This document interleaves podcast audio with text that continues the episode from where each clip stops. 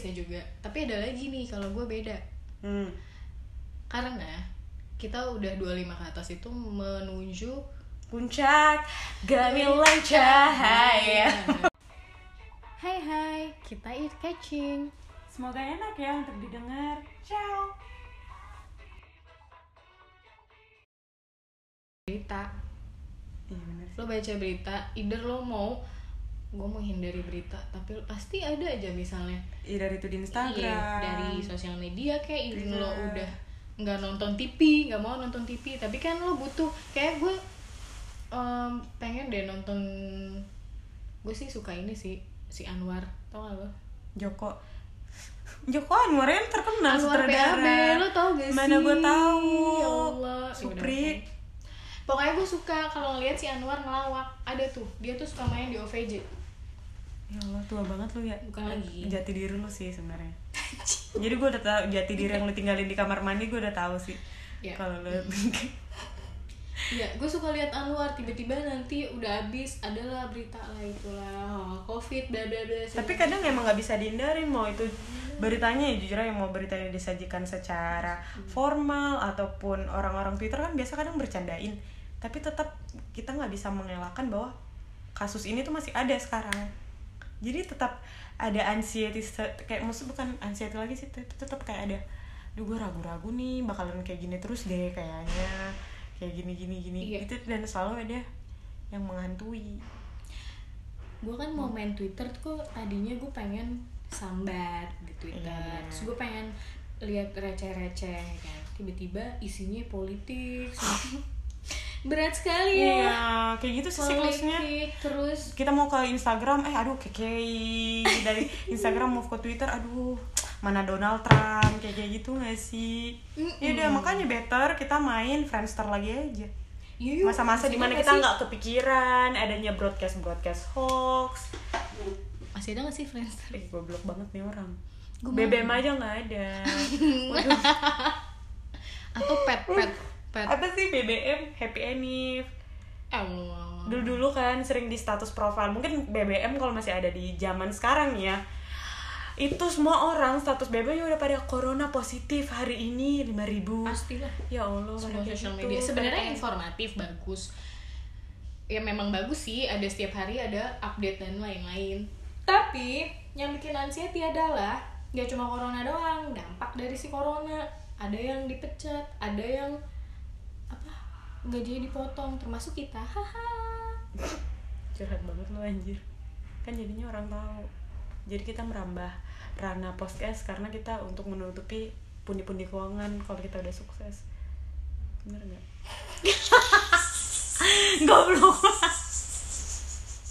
Oh iya bener. Jadi jangan potong. Iya Allah, enggak enggak mau gue. Intinya eh apa ya?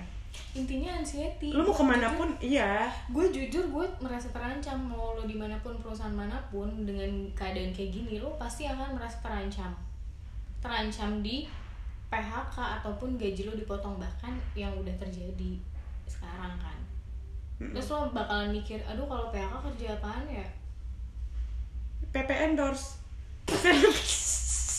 Open BO. Astagfirullah. Terus ya ya Iya emang sih gitu, karena kan? jadi karena sekarang lingkup kita jadinya kotak gitu loh, bukan bulat lagi kayak ada yang di po- mojok. Ada kondisi yang membuat kita terpojokan ya mbak? Iya terpojokan. Karena kan kita mau ruang geraknya ke sini ya kotak bener-bener kotak kan sekarang. Iya kayak lu mau akan kerja sama aja. Iya lu mau kerja juga agak kayak gini. Nggak kerja juga kayak gitu. Iya ya Allah anxiety jadinya bukan sekedar itu kecemasan. itu kecemasan masalah pekerjaan ya. Hmm, Uh, dampak pandemi betul. Belum lagi relationship lo with family. Ya, baik baik banget ya untuk mengarahnya ke sana untuk tidak menyinggung saya dalam sebuah relationship yang seutuhnya antara dua lovebird. Bahwasanya saya adalah seorang jomblo sekarang. Iya terus? Eh, eh, ya kan? Pinter kan gue Iya, menyelamatkan lo loh Iya, lo harus berterima kasih. Abis ini lu bahas cowok lu gue yakin. Oh enggak pasangan lu. Ya terus? Nggak ada mana ada. Nggak nggak. Ya, terus? ada, terus gimana? Ya misalnya relationship sama family gue tuh pernah denger ada teman gue sharing. Dia bilang di umur uh, 20-an 25 ke atas kita tuh harusnya udah pisah. Nggak tinggal sama orang tua lagi. Benar gue juga pernah pernah baca itu. Kayak umur 25 lu sebenarnya udah lepas tanggung jawab kayak gitu sebenarnya bu- bukan mungkin lebih tepatnya bukan lepas tanggung jawab. Udah lepas dari sebenarnya ya dewasanya lu udah lepas dari tanggung jawab orang tua sih harusnya lu udah bisa iya, biayain diri lu itu sendiri iya tapi Iya. kita tetap bertanggung jawab akan si orang tua iya dong Lo mau jadi anak atau diri. Iya, emang malin. mau ditelan lagi lo Mm. terus. Ya gitu. Apa namanya eh gue jadi gimana ya serba salah tau. Tapi gini kan yang tadi lo bilang lo pernah denger juga. Tapi gimana menurut lo? Kenapa emang uh, kita harus pisah tinggal sama nggak tinggal lagi sama orang tua? Iya. alasannya? Ya survive in this world lah. Kayak gak selamanya orang tua lu bakal nyuapin lu terus.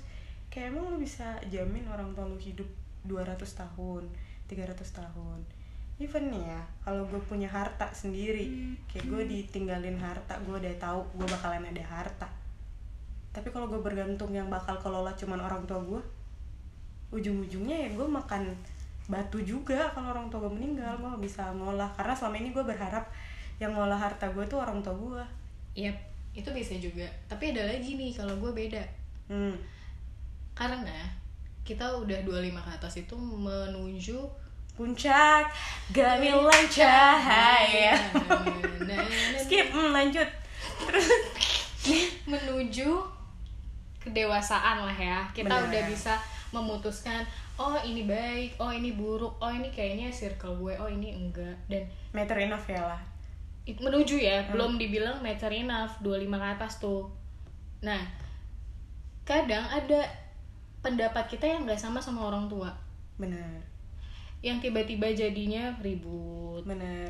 Yang menurut tadinya- lo nggak seharusnya lo iyain juga semua omongan mereka? Betul Kadang karena balik lagi yang tadi gue bilang 25 ke atas kita punya pendapat sendiri. Bener. Belum tentu semua orang tua itu menerima pendapat kita dan maksudnya eh, ada kan orang tua yang wise yang oh iya ya anak gue sekarang udah besar nih udah bisa memilih dan bisa berpendapat. Oh ya oke kita hargai. Berpendapatan juga. Nah Iya, jangan kayaknya lupa apalagi. bagi-bagi Hmm, orang tua ya hmm, kayak gitu jadi ya gitu sih menurut gue sih jadi Kita- kita- nyambungnya tadi ke mana? kita memang 25 ke atas emang harus Live eh, the- harusnya. zona nyaman sih sebenarnya itu ya menurut gue ya. Kayak zona nyaman lo sebagai anak kayak lo disokong terus kan. Disokong apa nih? Kayak kenyamanan kayak masih ada orang toh kalau gue nggak punya pasangan nggak punya ini masih ada orang tua gue toh kalau gue nggak ada duit dan ini masih ada orang tua gue ya itu. Sama itu tadi yang pendapat itu. Hal-hal yang tadinya Iya. sepele yang bisa debat kecil-kecil jadi debat besar dan jadi Mm-mm. ya pokoknya itulah ambiar lah pokoknya. Nah yang kayak gitu-gitu di itu tuh selama pandemi karena lo di rumah aja WFH jadi kan lo pasti quality time lo memang itu positif. Lo bisa quality time sama keluarga tapi pasti ada negatifnya. Si itu yang tadi gue bilang pendapat. Karena gue udah pernah temen ada cerita dan ya gue pun ngerasain sendiri. Jadi itu juga termasuk kegelisahan. Jadi nggak nggak semua tentang pekerjaan tapi bagaimana lo live selama dua bulan nih oh nggak ke mana-mana terus lo ya udah spend time waktu lo. In case itu beruntungnya Iya. kalau ya kan eh, kakak sendiri emang sekarang tinggalnya selama pandemi tinggal sama keluarga nah belum lagi kalau kasusnya kayak aku. Aku sebagai perantauan yang jauh dari nah keluarga. apalagi itu gimana? Yang memutuskan untuk ini my journey. Yang gue harus jangan lihat dari umur 25 sih ya menurut gue kalau lu udah merasa mature enough untuk memulai hidup lo tanpa campur tangan bukan tanpa campur tangan sih maksudnya tanpa memberatkan orang tua itu baru berasa banget sih pas pandemi ini yang kayak no one to talk yang untuk nemenin kita ngobrol apa segala macam. Yang kayak mau ngeluh ke orang tua juga takutnya gimana sih agak segan gitu loh ngeluh di orang tua di saat pandemi kayak gini. Karena orang tua itu tipikal panikan kan kalau udah kayak gini gini iya. Apalagi mereka eh, cenderung gak stable gitu loh. Tuh tuh panic lah. Kalau kayak kita mungkin kan kadang biasa pasti ada yang nyel- nyeletuk tuh selama hadapin corona kayak bilang eh, waspada boleh over apa maksudnya terlalu panik jangan Iya, ya kan? Nah sedangkan orang tua kita kayak gitu masih rata-rata konservatif yang panik banget yang kayak hati-hati ya nak padahal kita nggak nggak ngapa-ngapain gitu loh. Padahal kayak aku aja aku kemarin memutuskan untuk ke teman aku. Hmm. karena takut pertama takut kecemasan kan gue WFH dong sendiri di kosan kering keronta kerjaan gue cuman gofat gofut gofat gofut belum lagi kalau gofoodnya bersih atau Yap, apa itu. betul. dan yang kedua kita tuh butuh orang untuk ngobrol. Iya, jangan cuma- aja lo uh, dinding lo aja ngobrol. Iya Allah, tiba-tiba selang lo tiba-tiba jadi jamur kan? Ya Allah lengket di lemari. oh, oh, iya. ya Allah sedih banget. ya, ya tapi ya menurut gue dari situ dari karena gue merantau jadi membuat gue memiliki pemikiran yang uh, mengambil keputusan untuk diri kita sendiri. Kayaknya ini karena lagi corona gue harus ambil keputusan aja deh. Gue Mm. nekat gue ke tempat teman gue jadi gue putus uh, kontrak di kosan gue move ke tempat teman gue untuk ngadepin pandemi ini selama tiga bulan. Dan toh gue bisa meredamkan kecemasan itu sih. Meskipun cuman 50% sisanya 50% gue masih wondering tiap hari kayak "Aduh, gimana ya udah Iya. yang dipecat nih Iya, orang. itu. tapi kantor gue masih pekerjaan gue sedangkan gue udah ngerasa produktivitas gue udah nurun kadang kadang kita ada insecure sendiri loh kayak kita kalau orang yang emang dewasa ya maksud gue semua sadar kalau dia kerjanya nggak bagus kadang betul tanpa bosnya evaluasi pun dia bisa nge-appraisal diri ah, diri sendiri makanya kayak gue tiap hari apalagi kita yang kayak cuman terbatas dari sebatas ngobrolnya lewat hangout kayak meeting kita Iya, cuman gitu doang call, kan iya. apa terbatasan kayak gini. Itu gue tiap hari. Anxiety juga kan anxiety. dan itu nggak mungkin gue sel- selama lamanya semuanya gue share ke temen lo yang satu rumah yang satu rumah yang sama kita. Misalnya kakak juga nggak mungkin kan ngeluhnya jelas. di dibawa ke obrolan meja makan dibawa Iya, kan nggak mungkin kan. Mohon maaf saya nggak punya meja makan. Ayo udah. Gerobak. Eh Jadi gerobak? dong. Lagi gerobak gimana daripada gue bilang di kandang ya kan? Kandang mana iya nggak sih? Kayak eh, iya. tetap ada meskipun ada yang iya makanya ngobrol. jadi tuh emang lo sama gue tuh bertentangan kan. Lo perantau gue masih sama family kita masih eh, sama-sama sa- eh, saling mempunyai anxiety masing-masing Iya. pada intinya dan sebenarnya yang lebih gue salut adalah anak-anak perantau Hmm. semangat anak-anak perantau Ih, nggak usah peres gitu karena teman-teman gue banyak juga coy Bener. dan lo tau dan yang kemarin lebaran yang gue bikin sedih itu adalah mereka tuh nggak bisa mudik eh Iya, kan iya, ketemu benar. sama orang tuanya Bener. dan ada salah satu teman gue itu uh, ngeposting dia nelpon ibunya maafin ya belum bisa pulang lah segala macam. Gue dengernya nangis. Ya Allah bombay banget. Sementara gue di sini sama family gue merasa ini itu ini itu. Jadi itu tuh buat kayak ya itu balik lagi always look on the bright side ya kan? Mm-mm. semua orang pasti punya struggle masing-masing. Kenapa lu nggak kayak gitu aja kemarin kak? Jadi lu pura-pura tinggalnya di Kalcit selama sebulan untuk open BO Terus lu telepon orang rumah Maaf ya nggak bisa balik ke Depok dulu tahun eh ini. tunggu deh. Kenapa sih kalcit Ah nggak sih nggak tahu. Nggak mau lah gue kalcit gila lo. Gimana dong mangga besar. Podomoro. Podo ih podo Serpong aja gimana? ya ya tuh masing-masing punya anxiety masing-masing dan eh mau dia perantauan mau dia iya. sama family. Tapi menurut gue tetap kan solusinya satu. Kayak gue mau ngambil kakak balik ke eh, rumah kan. Mm-mm. balik ke rumah karena pengen ada yang ngelindungin, ada yang ditemenin ngobrol. Aku juga mengambil keputusan, aku nyari orang yang aku bisa tinggal bareng, ada yang ditemenin, Mm-mm. ada yang ngelindungin, ada yang Mm, temenin mm, ngobrol. mm. Itu sih. Jadi kerjanya si kacurut ini kita lagi masuk segmen 2 dan Ntar dulu, dia apa-apa? enak banget nelanjangin kulit ayam, dada ayam. lo tau gak ini Lu- buat apaan buat itu kucing enggak itu putingnya lu nggak makan kan? Ah, Ya kan? puting. Itu kan bagian dada.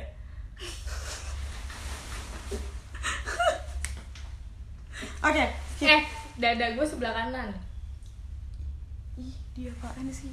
eh tunggu deh emang ayam punya puting Ya nggak ada, lu mah bego. Apa sih? Heran di dia ya. Lanjut gak nih? Kayaknya ini podcast cuma satu se- satu episode doang, udah besok di boykot langsung take down sama Spotify-nya. gue nyesel tau gak sih kenal lo sih ya Allah Ya. Lanjut dong. Tadi gua ngomong apa ya? Ya, di segmen satu gue udah Hmm. sempat bahas kayak ya nggak sih? Kita tuh udah ada common sense dari awal kalau ngadepin pandemi kayak gini-gini. Mhm. secara nggak sadar ya kita pasti cemas kayak duh gue sendirian doang nih di sini. Aduh butuh apa namanya? Butuh Kehangatan. kehangatan. Cenas setrika aja lu temenin. Dispenser. Tapi refleks kan kayak lu di mana? Kayak nyari teman atau nyari saudara. Kayak mah aku balik ya ke rumah gini gini gini itu Hmm. Itu sebenarnya cara kita bertahan hidup juga gak sih Jelas. cara kita survive Iya gak sih Iya, survive-nya secara mental Betul. di luar kayak kondisi keuangan ya mohon maaf itu mah emang udah harus ya patut banget kita survive kayak Iya. kalau ada orang yang mau nampung kita buat makan mah why not Bener Iya sih? banget. Bener banget. Makan itu kayak perlu kayak isi perut tuh penting banget. bener why not daripada going nut eh sih betul sih? Kacang. Terus nggak bakal ada yang ngerti sih sebenarnya gue ngomong apa Tahu gua. iya nggak apa-apa Kacang kan? iya kita sehati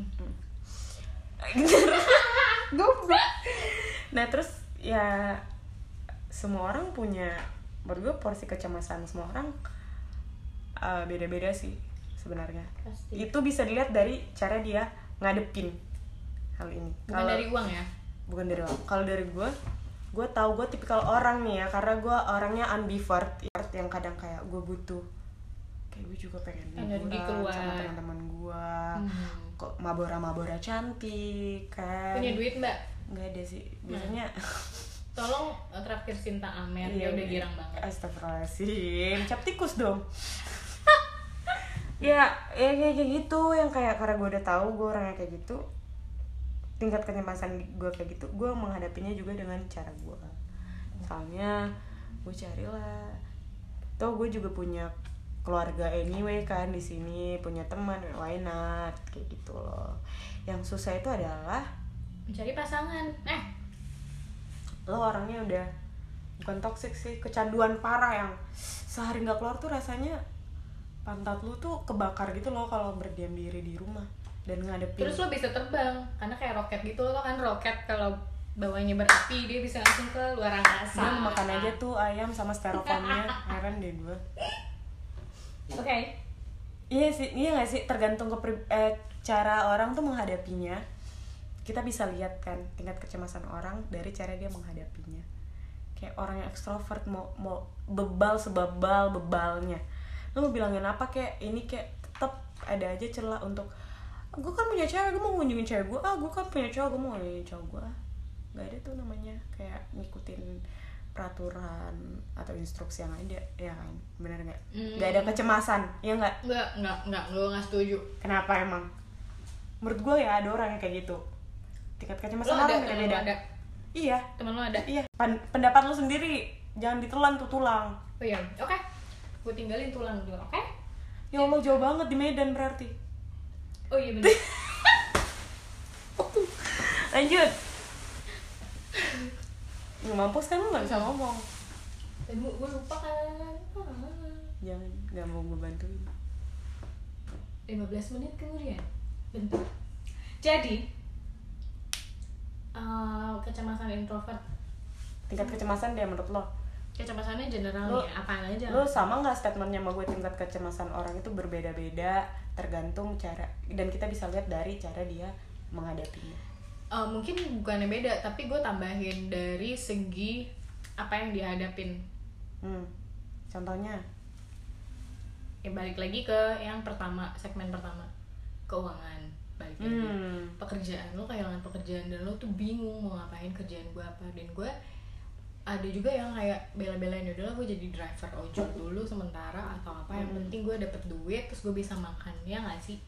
Kayak gitu kan kecemasannya menurut gue kalau udah masalah keuangan.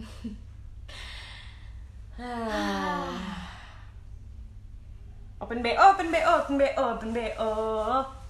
Aku tak punya harga diri lagi. ya allah.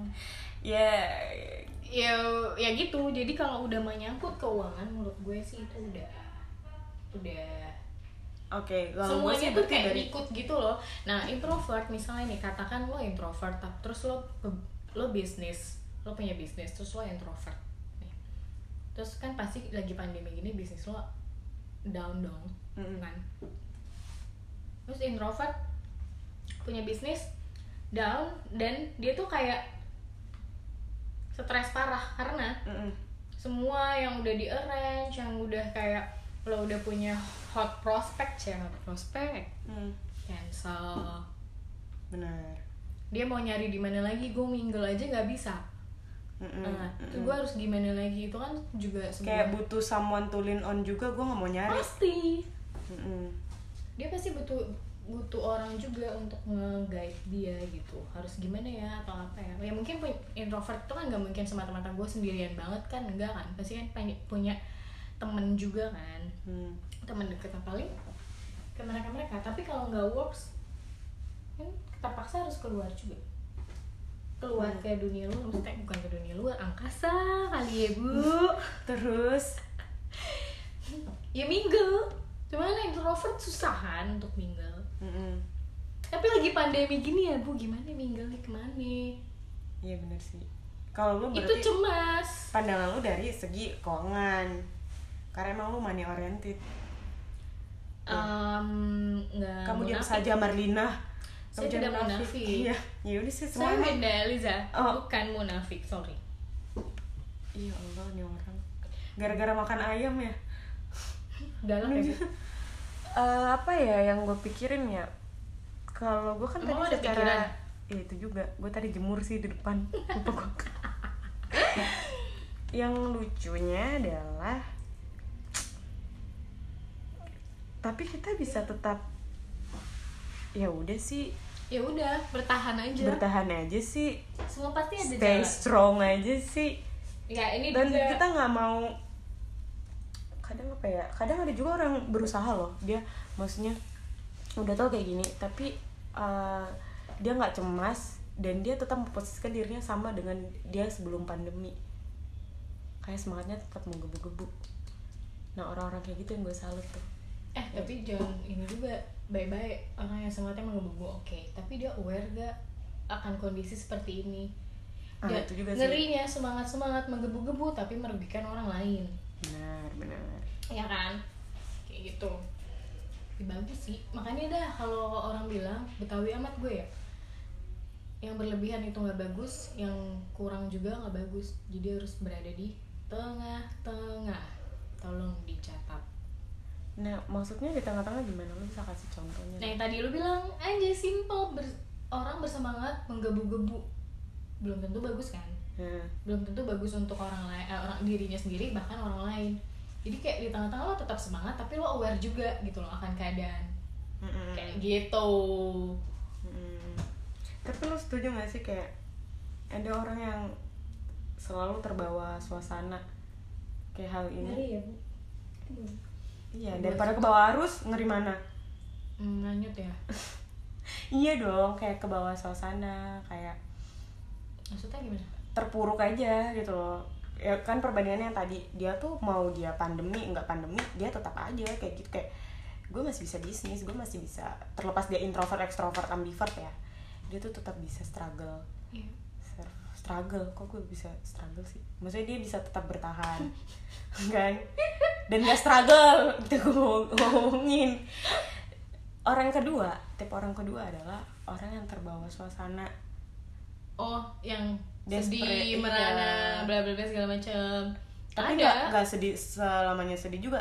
Cuman nggak ada effort gitu loh. Jadi kayak mungkin dia masih dipekerjakan. Cuman dia jadinya aduh lo banget gak Iya, gue mau menceritakan diri gue sekarang.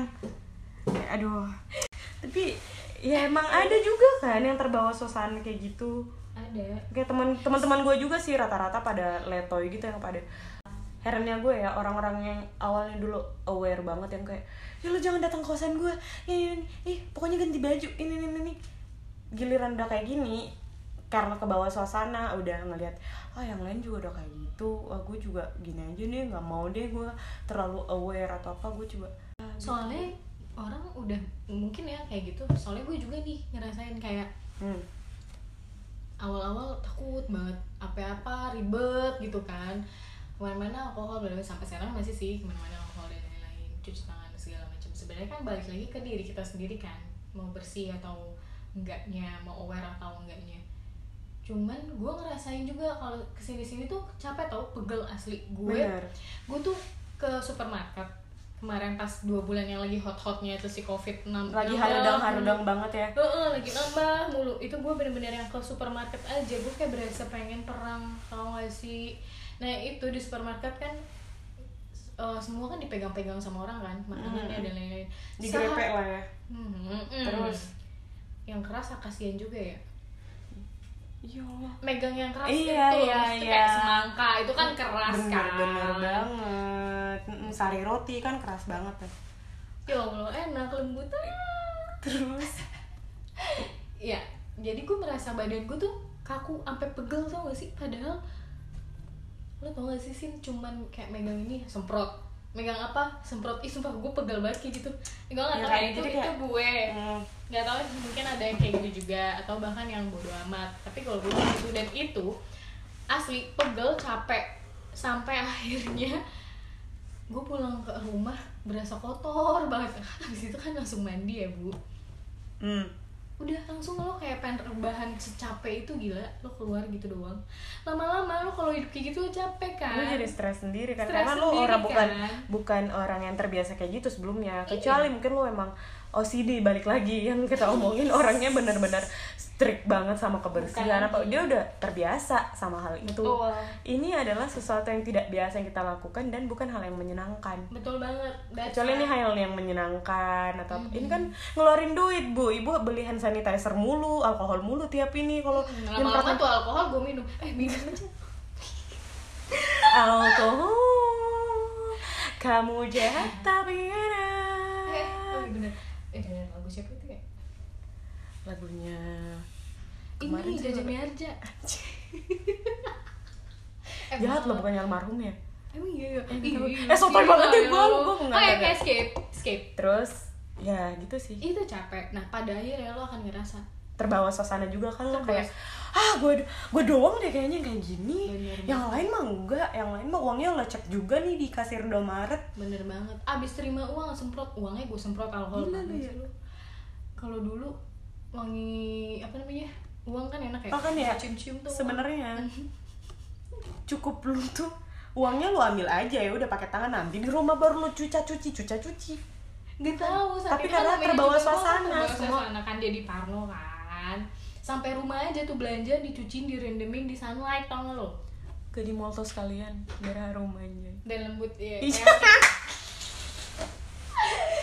Deh, iya iya ya kayak ya terus pada akhirnya lo akan ngerasa ih capek banget ya kayak gitu. Udahlah.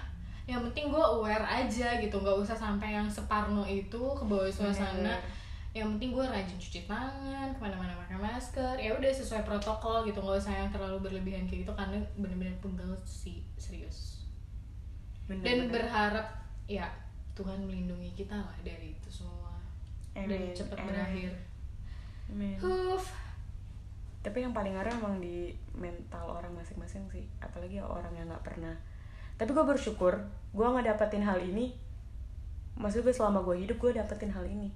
Jadi gue bisa nyeritain kayak seru nggak sih? Gila, kayak gila, gila, gila. lu 20 tahun Gila. lagi atau 40 lu punya anak tiba-tiba mam lu survive dulu itu uh, koran dulu apa? Pandemi apa?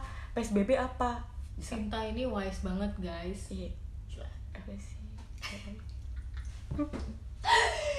gue malu nanti gue di endorse sama BPJS Oh iya, Ini- bener. jadi duta BPJS kesehatan apa? itu goblok Kementerian Kesehatan juga ya maksudnya bersyukur nggak kita masih pu- punya- apa pun. punya pengalaman unik Iya. unik ya menurut gue ya Apa pun itu kita harus mensyukuri sih, karena pasti ada Hmm. positifnya kan. benar-benar kalau syukur-syukur gue gue masih hidup lu juga masih hidup kan Ya ampun, bisa kita jodohin anak kita. Iya, eh, ya Allah. Eh tunggu, ibu. jangan. FWB dulu aja anak Ini ada pengalaman pribadi ya? enggak enggak kok enggak terus skip terus gitu deh seru aja Apaan FVB? Eh, Aduh ya Enggak. skip mari kita masuk ke segmen 5 nggak ada ah udah ah. Gue intinya adalah ada orang yang semua orang cemas menurut gue iya pasti. semua orang cemas tapi cemasnya dulu nih. Cemas secara psikis cemas secara "Duh, gue nyari duit di mana? Itu masuk ke psikis juga gak sih? Ada sih gue orang yang cuman peduli dia nggak peduli mentalnya dia cuman peduli cara bertahan hidup yang lebih aware. Semua tuh lebih aware. semua itu berkesinambungan. Asik. An- berkesinambungan. Bener kan ya kata bahasa gue? Karena kalau gue kayak gue contohnya gue selama corona yang gue peduli adalah gimana cara gue senang terus. Gue gak peduli tuh berapa uang gue yang habis untuk membuat gue senang. Kayak gue go food kayak apa kayak gue langganan Netflix kayak berbulan-bulan ini kan? Gue gak yang penting selama ini gue bikin eh, gue lo seneng gitu ya Iya, maksudnya mental gue tuh terjaga, seneng terus tiap hari, emosi emosi gue terkontrol, ya kan. Sedangkan walaupun ada, dalam kondisi kayak gini. Oh, ya sedangkan ada juga yang fokusnya cuman cemasnya, aduh besok makan apa, anak aku besok makan apa, ini ada ini. apalagi kalau yang udah berkeluarga. Eh gue gue bayangin dia nggak peduliin cerita kayak gitu. sedih atau bahagianya, dia cuman peduliin iya benar. Ya itu karena makan. beda-beda yang lo bilang tadi. Kecemasan kan. tingkatnya beda. Eh, persoalannya juga beda Kalau kecemasan sakit, kecemasan ini nih kayak ke- kan tadi kecemasan dari segi keuangan, dia kecemasan dari segi psikis, kecemasan dari segi dia Sakit. kena, iya dia sakit kena. apa nih? Jiwa? Lu Ya dia kena itunya maksudnya kan berimbas ke dia Ah, iya. tertular enggaknya. Bukan lagi. Itu lebih ini gak sih? Lebih Stres. karena Parno karena pertama dia Parno ke kebayang-bayang terus aduh gue tua gue kalau kena gimana? Udah nggak ada biaya uang rumah sakit udah bener nggak? Jadi kena di jiwa ah, raga. Tapi ada juga yang orang tua ya udah ya udah. Udah umur segini Mm, tadi nggak tinggal kubur ada kayak gitu. parah juga sih pemikirannya kayak gitu ya. Menurut, menurut aku ya parah juga. Ya maksud gue kan eh, taraf hidup manusia nggak bisa kita tentuin. Udah deh gue juga udah nggak apa ngadepin garam pahit dan manisnya kehidupan nggak apa-apa kalau gue mati sekarang. Kan nggak boleh gitu sebenarnya Ya ya mungkin itu orang yang udah pasrah gitu gak sih? Tapi nggak disalahin juga. Pokoknya apa pun tindakan pemikiran itu nggak ada yang salah nggak ada yang atau benar. kita buju- bukan Tuhan juga sih. Ya kita nggak bisa ngejudge. Ingat. Kita nggak bisa ngejudge. Kita nggak bisa ngejudge juga orang jahat. Ih lo jahat banget sih gini gini. Gini dia pasti ada triggernya melakukan itu. Asik. Ah lu so lu kayak KKI deh. Asik asik asik. Aku bukan boneka. Ya ampun. Boneka mampang Iya, tapi emang bener mirip boneka mampang. siapa ya KKI. eh nggak boleh Iya, gitu. nggak boleh dong. Eh, nggak apa-apa, biar kita di blow up. bullying maaf ya kekei Nggak apa-apa, aku suka. Ya, KKI siapa gue tanya? kekei ke kanan Nona manis putar kekei ke Kayak atas, kayak bawah. eh gue suka banget tuh by the way lagu mau merah sumpah Eh udah asli. sama ya itu udah sih lu ke sana aja. senamnya itu apa sih Mas Makassar kan Mau mere anjir. iya kan mau mere Lu mah ih gue tuh mau mere mere tau gak? lu itu Emosi makanya kalau dulu dikasih uang jajan tuh waktu SD beli basar di basar buku beli buku di basar buku yang ada RPUL gue tuh dulu lo tau gak Atlas. Sih gue tuh dulu SD belinya ada kan yang datang pameran basar-basar buku? Nggak ada. Buat Gua mah- dicentang-centang. Lu tahun berapa sih lahir? Heran deh gue ya Allah gue tuh baru kemarin. Lu sangkatan Jasmara kan jujur bukan. Gue tuh baru 20 tahun gila. Sumpah. Eh terus? Guys baru 20 tahun guys terus? Dulu SD gue tuh beli bujuran. Eh gak tau sih nama mainan gue dulu bujuran. Lo tau kan yang ini loh yang mainan dari kertas? Heeh. diapain? Ya gue beli. Buat Kertas doang mainan. beli? gue beli gue buat mainan. Dulu kalau binder iya dibeli. Ah kalau binder. Heeh, binder. Binder kan iya emang dibeli. Tapi kalau kertas doang kertas ih bukan kertas. Lo tau gak sih mainan orang-orangan yang dari kertas lo SD nya kapan sih? Eh kita kan gue jauh ya? SD-nya di New Zealand sih. Apa apa apa New Zealand. Dekat-dekatnya Pondok Cabe di gitu ya. Iya intinya apa pembahasan dari SD tuh gak nyambung banget kan? Maaf banget nih ke mana-mana. Intinya tadi dari SD lo tuh udah menderita. Kenapa jadi menderita? Ya benar. Mm. dari SD udah enggak sih ada juga yang bahagia. Tapi kalau karena kadang ya eh, ada juga yang nggak dewasa ngadepin kayak gini. Gimana? Kayak dikit-dikit nelfon orang maksudnya bukan nelfon orang dikit-dikit ngeluh dikit-dikit cemas dikit-dikit ini dikit-dikit itu. Padahal dia sendiri belum ada effort untuk nenangin diri dia. Itu loh. Kayak ada aja gitu mah ya gimana? Nelfon orang tua mungkin. Atau kalau mungkin dia punya pasangan nelfon ya aku kak hmm, kamu gak bisa nemenin uh aku Kayak gitu.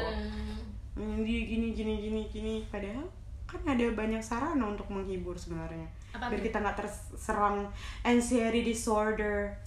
Sarananya apa? Salah satunya ya nonton drakor Iya, nonton apa tadi?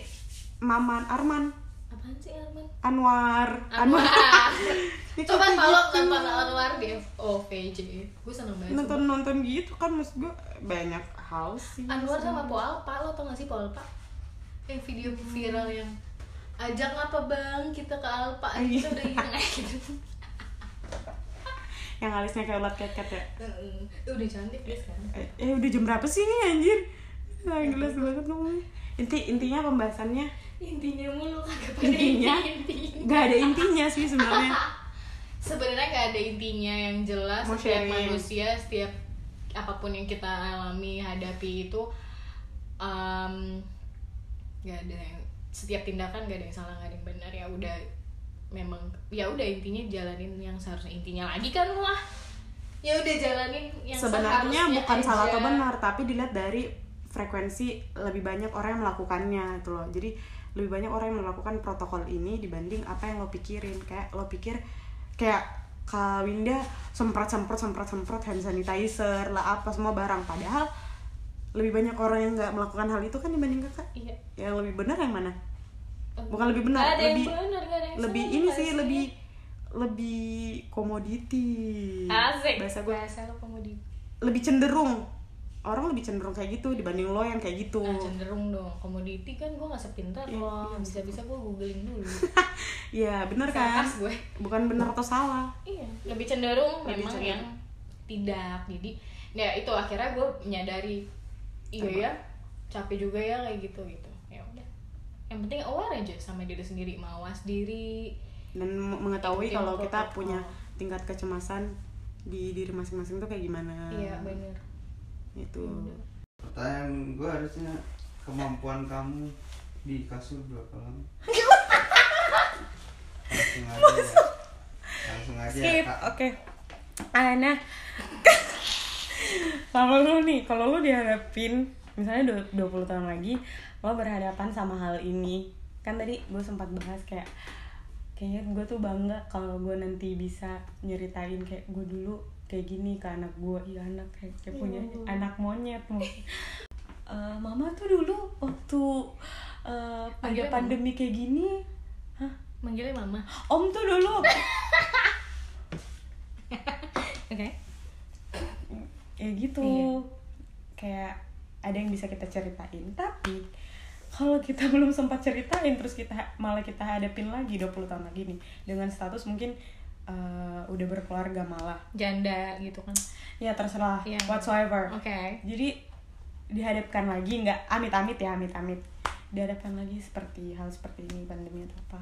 Apa mungkin ada persiapan lo atau ada eh, apa sih pesan lo untuk masa depan lo? Kan udah 20 tahun lagi ya?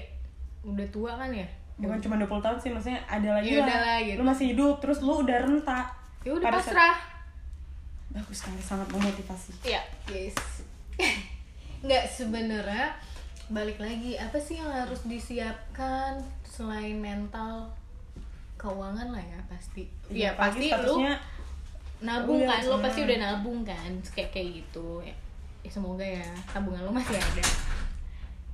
terus paling mungkin ag- menurut gue agak beratnya karena kita em, harus membiasakan bahwa kita menghadapinya itu bukan kita sendiri lagi.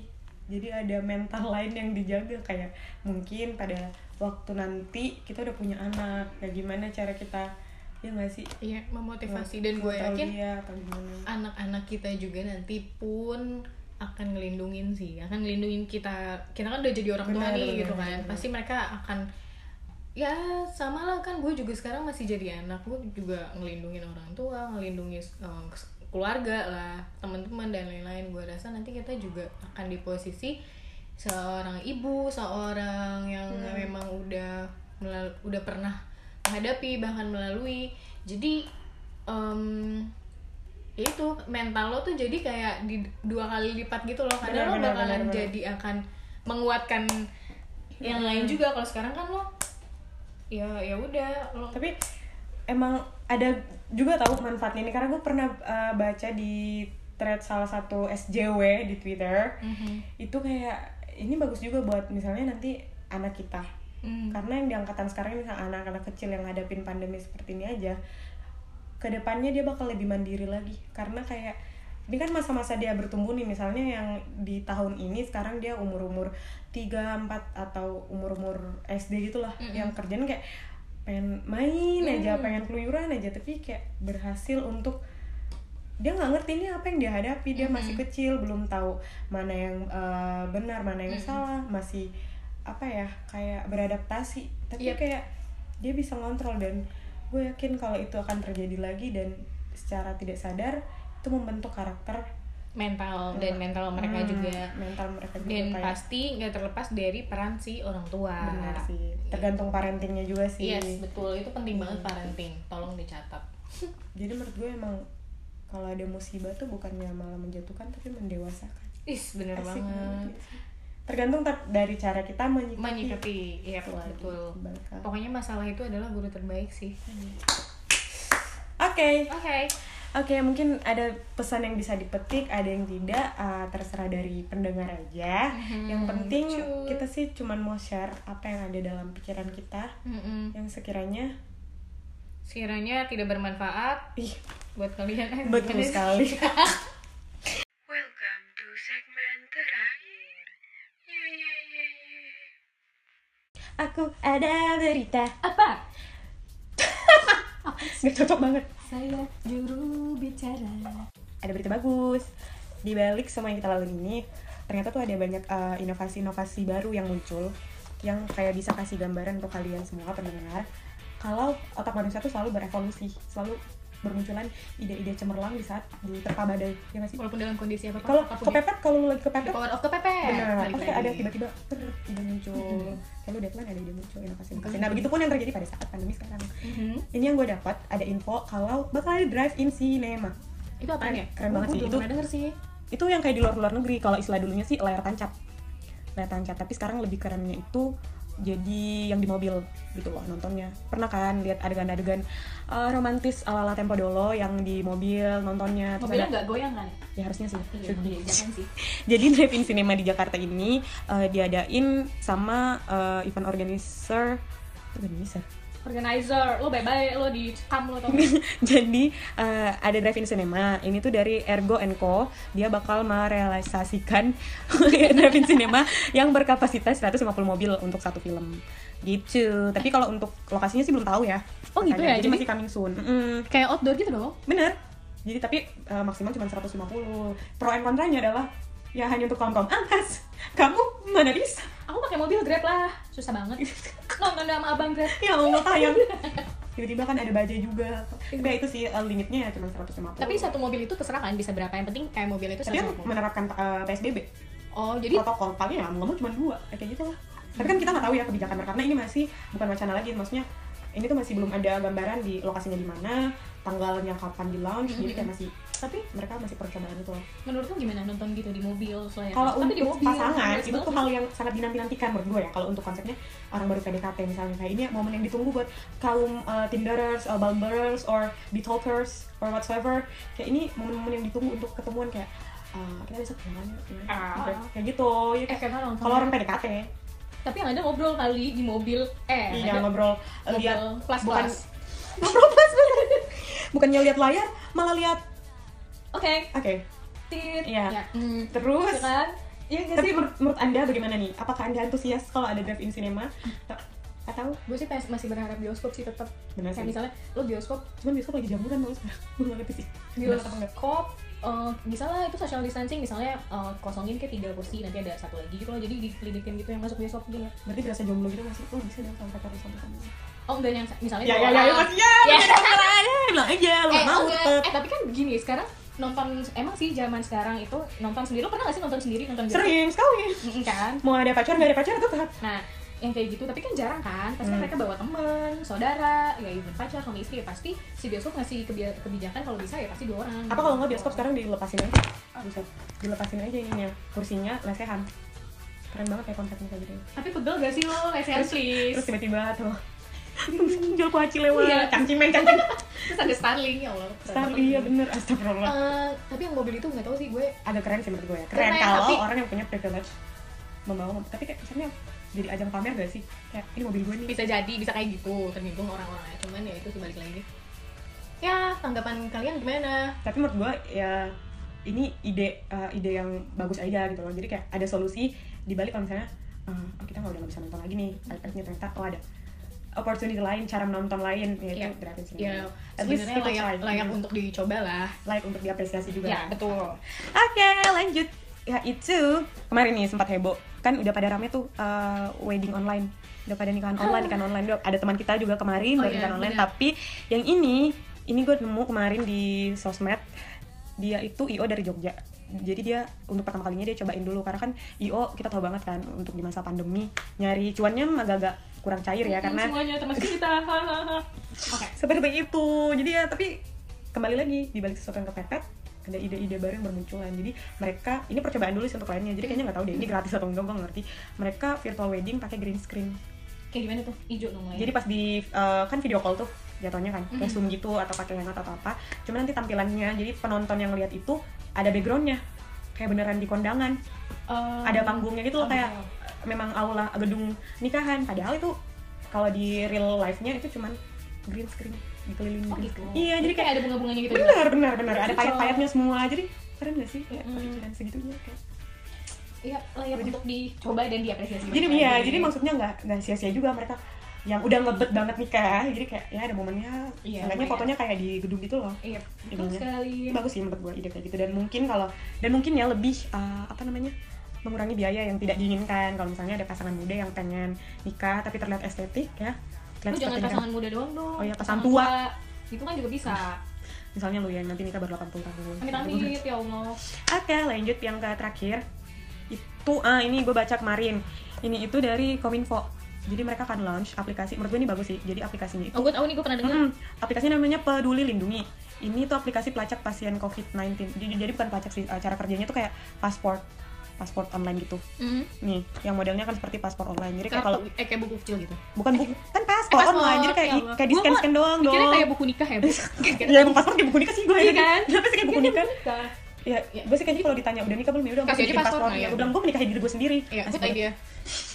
Iya jadi kayak scan gitu barcode aja kayak nih gue perjalanan terakhir dari mana ke mana. Jadi kayak untuk akses kalau ke depannya udah bisa beroperasi pesawat penerbangan Tapi dia maskapai. ngelacaknya pakai apa ya? Kalau misalnya ini kan di sini tertulis aplikasi pelacak Nih, gua cari nih, Ini ah. Dia pakai apa gitu maksudnya? Gue kemarin baca di Nggak pakai anjing kan? iya Anjing pelacak. diikutin gitu kan horor banget aja. Terus kita mandiin juga anjing kita cariin kutunya. mm, mm, mm. Kita ajak main. Kita bawa ke vet. Mm, mm. Kurang kerjaan sekali. Kalau kalian mau cari infonya di kumparan bagian apa tadi Tekno and Techno and, and Tekno science. dan Science. Iya, bisa Gitu. dibuka, baca-baca ya, baca-baca berita ya, jangan stalking, stalking aja. Eh, website-nya tapi udah ada. aplikasinya belum uh, Belum sempurna gitu ya? loh. Jadi ini dari Kominfo, Telkomsel gitu loh, Telkomsel, Telkom juga kerjasama. Hmm. Nah, ini merupakan sertifikasi elektronik bebas COVID, jadi kayak bisa dibawa ke mana-mana. Kayak lo bisa pamer, gue bebas pakai aplikasi. Hmm. Terus ngetes swabnya, ini ada nih kayak dia bilang eh mana sih menggunakan hasil tes cepat dan tes swab. Hmm.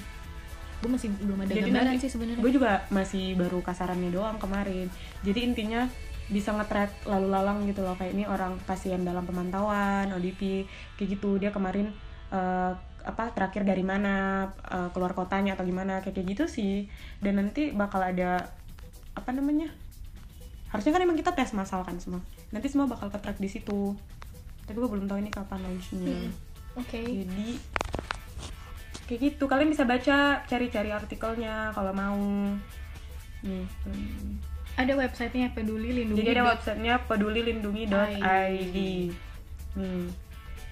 Nih, aplikasi ini mengandalkan partisipasi masyarakat untuk saling membagikan data lokasinya saat bepergian agar penelusuran riwayat kontak dengan penderita COVID-19 dapat dilakukan. Ya udah suruh baca sendirilah cari. Ya udah, cari. Ya, mungkin kita bacain.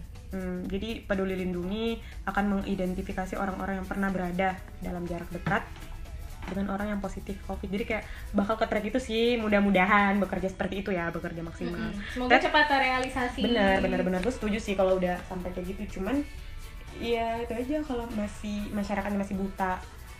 Eh, informasi juga kayak buta IT IT kayak gini ya atau menutup mata untuk tahu. apalagi orang tua kan agak susah juga sih untuk karena orang tua tuh lebih suka banget sama yang namanya hoax hoax ya. Kayak taruh bawang lah di mana terus pakai minyak kayu putih aja lah pakai apa? Nggak ngerti sih. Itu Masih- balik lagi ke anak-anaknya Iya, sebenarnya benar-benar. mengedukasi mengedukasi orang tua yang memang harus tahu sih semuanya kayak gini mau anak kecil mau orang tua ya. Hmm, hmm. makanya sampai kayak ini kayak sering nggak sih dapat eh, dari keluarga kiriman tentang uh, COVID-19 Saya nggak ada grup keluarga, saya sedih banget. Kamu grup anak TK ada nggak? Hmm. Berteman nggak mau upin ipin? Ini biasa. Karena kalau gue sendiri sering dikirimin sama nyokap kan tuh kayak gue udah sama. Tapi tiap dikirim karena gue udah tahu ini pasti hoax. Jadi kayak gue udah tinggal lepas aja tinggal baca. Cuman ada satu artikel yang buat gue sakit sakit kepala. Gue cuman baca judulnya dan itu gue langsung Sumpah. nih gue bacain ya. Ini dari nyokap. Lo nggak ngomelin nyokap lo? dan enggak. Bukan ngomelin yang awalnya kayak eh apa sih? Nggak pernah gue gubris. Kalau dia ngirim kayak gini-gini tuh nggak pernah gue gubris kan. Tapi pas satu artikel ini doang yang gue sampai angkat bicara untuk stop harus stop. jadi artikelnya. Mulai sekarang jangan mau ditakut-takutin COVID-19 dan ini udah bawa nama dokter. Ini tulisan anaknya Prof. Idrus Paturusi. Terus apa segala macam terus dia bilang minyak kayu putih bisa menghambat replikasi virus. Eh, itu terus lo searching gak sih di Google nama dokter itu? ini Sampai gue ya gue ca- ini prof sih. Oh iya. ini prof tapi ada juga nih oleh dokter Id- Idrianti. Gue SPK Pak penyakit kulit oke? Kulit dan kelamin.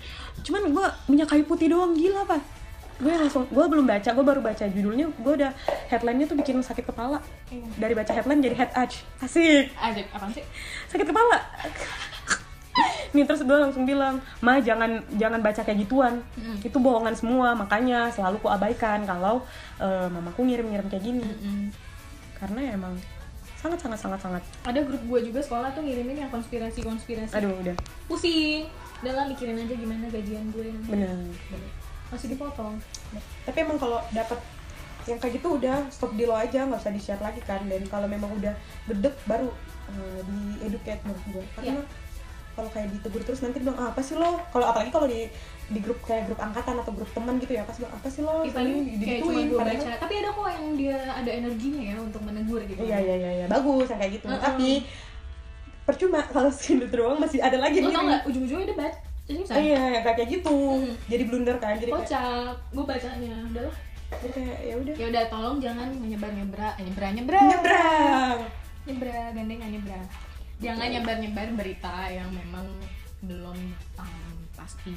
Atau kalau lo mau lihat ini berita bener atau enggak anal- analisa sendiri. bener gue sih lebih suka kayak gitu ya kayak gue Mm-mm. cari uh, kasus corona pun gue cari sendiri gue cari di Google gue nggak mau tanya orang apa Iya, gue cari benar-benar. siapa yang terjangkit pertama kenapa bisa ini sampai gue ingat yang terjangkit pertama orang Depok itu kan. Ceng. Di, yang yang di Wuhannya maksudnya kenapa awal mula bisa seperti ini gini gini gini gini Ya, tapi pusing gak sih lo kalau lihat eh maksudnya nyari-nyari tahu dari awal gitu udah ya karena itu rasa penasaran aja tapi kan Iya kalau sih. tapi kan emang harus dibiasain membaca tuh nggak sih tayang.